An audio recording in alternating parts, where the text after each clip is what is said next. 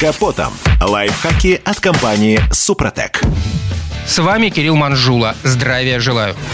Вы удивитесь, но снег и лед в некотором смысле делают дорожное покрытие даже лучше, заполняя собой его небольшие дефекты. Однако, если снега много, то логично, что на дороге образуется колея, которая может стать непреодолимым препятствием при попытке совершить маневр и вызвать внезапные проблемы с управляемостью.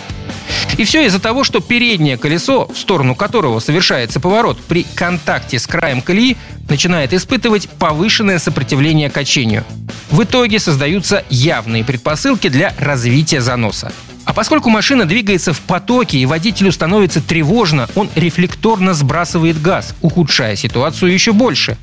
Так что, во-первых, при перестроении надо искать следы чужого маневра. Если таковых нет, то помните, при преодолении подобных препятствий нельзя поворачивать руль на большой угол. И в обычных-то условиях это может привести к потере управляемости, а в данной ситуации тем более. Остальные действия зависят от типа привода. Передний и полный используют слегка избыточный газ для того, чтобы избежать проблем с затягиванием переднего колеса в снежную ловушку.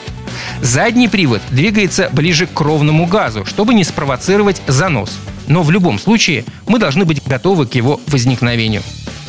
Надо отметить, что есть еще один тип колеи. Он характерен для дорог, покрытым снегом и льдом – Машины очень быстро набивают на них две канавки, а в результате постоянной полировки их краев шинами колея становится идеально скользкой. Из-за этого попытка выбраться из нее может оказаться практически невыполнимой.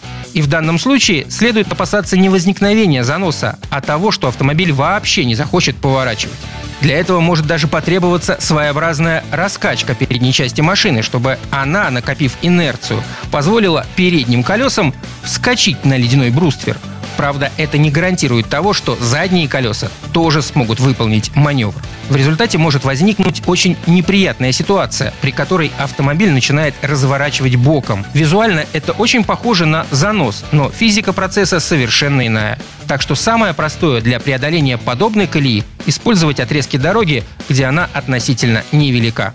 На этом пока все. С вами был Кирилл Манжула. Слушайте рубрику «Под капотом» и программу «Мой автомобиль» в подкастах на нашем сайте и в мобильном приложении «Радио КП», а в эфире с понедельника по четверг в 7 утра. И помните, мы не истина в последней инстанции, но направление указываем верное. Спонсор программы ООО «НПТК Супротек».